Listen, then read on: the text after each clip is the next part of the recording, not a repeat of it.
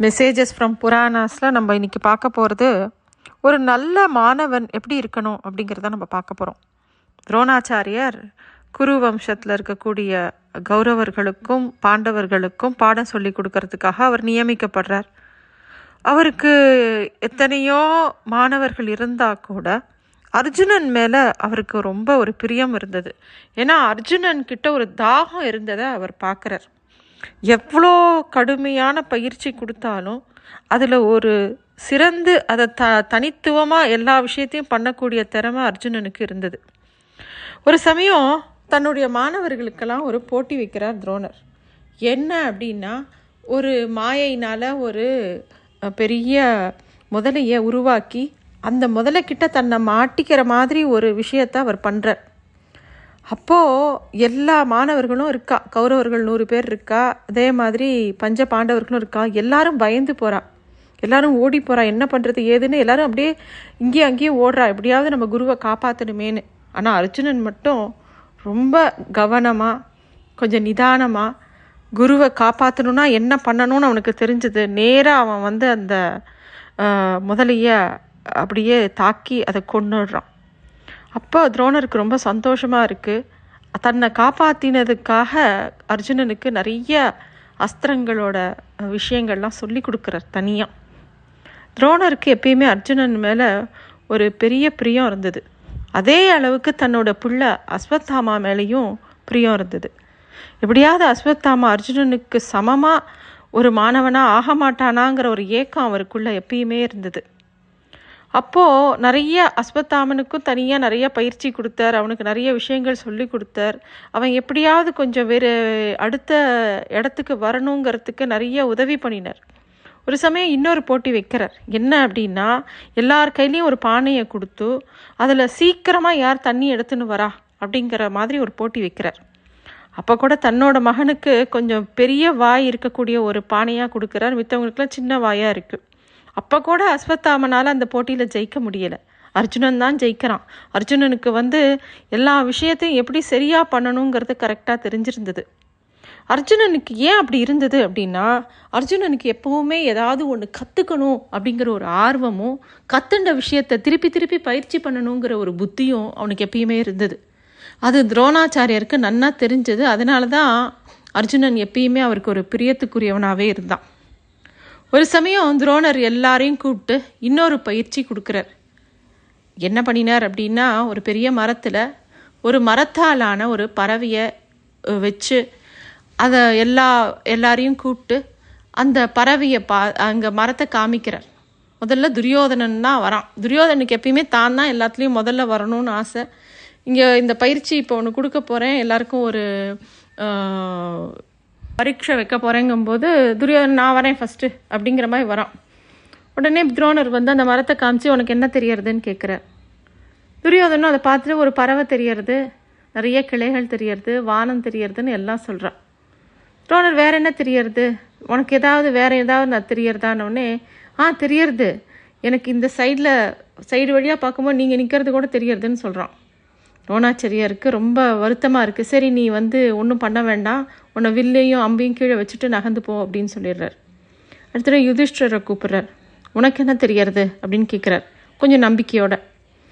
அப்போ யுதிஷ்டரும் என்ன சொல்கிறார் எனக்கு பறவை தெரியறது அதோட ரெக்கைகள் தெரியறது இலைகள் தெரியறது அப்படின்னு சொல்லவும் வேற ஏதாவது தெரியறதா அப்படின்னு கேட்கும்போது ஒன்றும் தெரில அப்படின்னோடனே துரோடர் அவரையும் சரி நீயும் ஒன்றும் பண்ண வேண்டாம். அம்பையும் வில்லையும் கீழே வச்சுட்டு போ அப்படின்னு சொல்லிடுறேன். இப்போ பீமனை கூப்பிட்றேன். பீமனுக்கு ஒரே சந்தோஷம் தன்னை கூட்டுட்டார் அப்படின்ன உடனே நீ என்ன பார்க்குற? அப்படின்னோடனே நான் பறவையை பார்க்குறேன் நிறைய பழங்கள் இருக்குது அந்த மரத்தில் அதையும் பார்க்குறேன். அப்படின்ன உடனே திரு- துரோணர் வந்து சரி நீ நகர்ந்து போ அப்படின்றார்.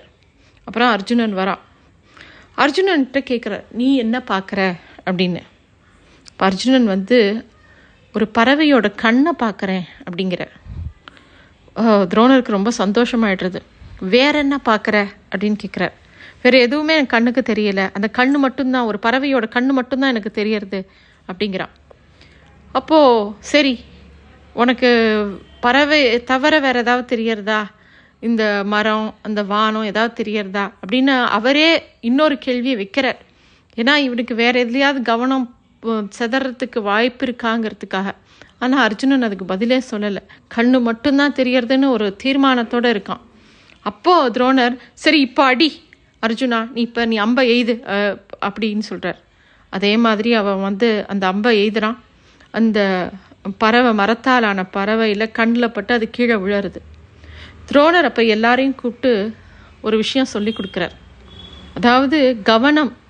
அர்ஜுனனுக்கு இருக்கக்கூடியது ஒரு தீவிரமான ஒரு கவனம். அது வந்து ரொம்ப முக்கியம். முக்கியமாக ஒரு வில் வித்தையில் அது ரொம்ப ரொம்ப முக்கியம். அது மட்டும் இல்லை எந்த ஒரு விஷயத்தை கற்றுக்கணுன்னாலும் அந்த கவனமும் ஆர்வமும் ரொம்ப முக்கியம் அப்படிங்கிறத சொல்கிறார் வழக்கம் போல் துரியோதனனுக்கு அர்ஜுனன் மேலே கோபம் வருது. துரியோதனுக்கு ரொம்ப பொறாமை வருது. ஆனால் பாண்டவர்களுக்கு எப்பயுமே பொறாமப்படுறதுக்கெல்லாம் ஒன்றும் விஷயம் இல்லை. அவாகிட்ட ஒன்றுமே இல்லாட்டி கூட ராஜ்யம் இல்லாட்டி கூட அவங்க எப்பயுமே சந்தோஷமாகவும் நல்ல விதமாக குருபக்தியோடு இருக்கிறது எப்படிங்கிறதுலையே தான் அவங்களோட ஃபோக்கஸ் இருந்தது.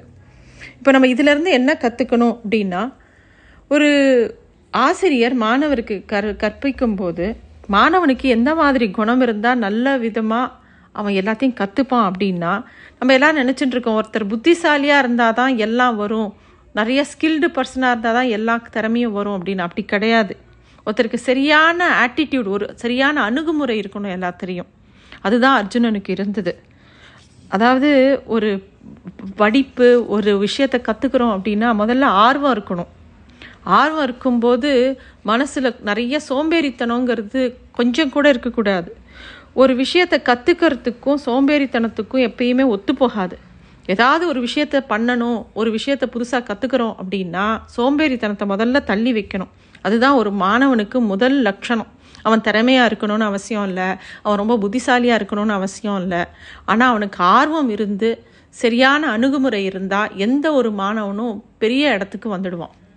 அதே மாதிரி ஃபோக்கஸ் ஒரு விஷயத்தை அவன் பண்ணும்போது அந்த விஷயத்தில் தன்னோட எல்லா கவனங்களும் அது நோக்கியே இருக்கணும். அப்போ தான் அது வளரும். இப்போ அர்ஜுனன் அதை பார்க்கும்போது கண்ணு மட்டும்தான் தெரிஞ்சுது. அந்த கண்ணு மட்டும்தான் பெருசாக தெரிஞ்சுது. அதனால தான் அவனால் குறி தவறாமல் அடிக்க முடிஞ்சது. ஒரு விஷயத்தை நம்ம கூர்ந்து பார்க்கும்போது அது பெருசாக வளரும். அதே தான் எல்லா செயல்கள்லேயும். ஒரு விஷயத்தை மட்டும் நம்ம கவனமாக பண்ணினோன்னா அந்த விஷயம் பெருகும். அந்த விஷயம் பெருகும் போது மித்த எல்லா விஷயங்களும் அதை நோக்கி வரும். அதுதான் ரொம்ப சீக்ரெட்டான ஒரு விஷயம்.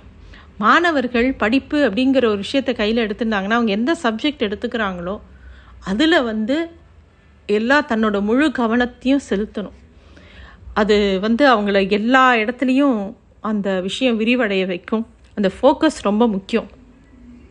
கௌரவர்களையும் பாண்டவர்களையும் எடுத்துட்டா கௌரவர்கள் வந்து பெரிய அரண்மனையில் வாழ்ந்தாங்க. அவங்களுக்கு நிறைய விஷயம் அவங்களுக்கு எல்லாமே வழங்கப்பட்டது. ஆனால் பாண்டவர்கள் வந்து எப்போ பாரு முக்காவாசி காலம் காட்டுலேயே இருக்கும்போது அவங்க தன்னை எப்படி தயார்படுத்திக்கணுங்கிற இடத்துலையே இருக்காங்க. எப்பயும் தங்களை தயார்படுத்திகிட்டே இருந்தாங்க. நம்மளோட மனசானது எப்பயும் அலைஞ்சுட்டே இருக்கும். ஒரு விஷயத்தை கற்றுக்கணும் அப்படின்னு வரும்போது கூட அப்போ கூட அலபாயும் ஒரு விஷயத்தில் ஃபோக்கஸ் பண்ணு அப்படின்னு ஈஸியாக சொல்லிடலாம். அவ்வளோ ஈஸியாக ஃபோக்கஸே பண்ண முடியாது.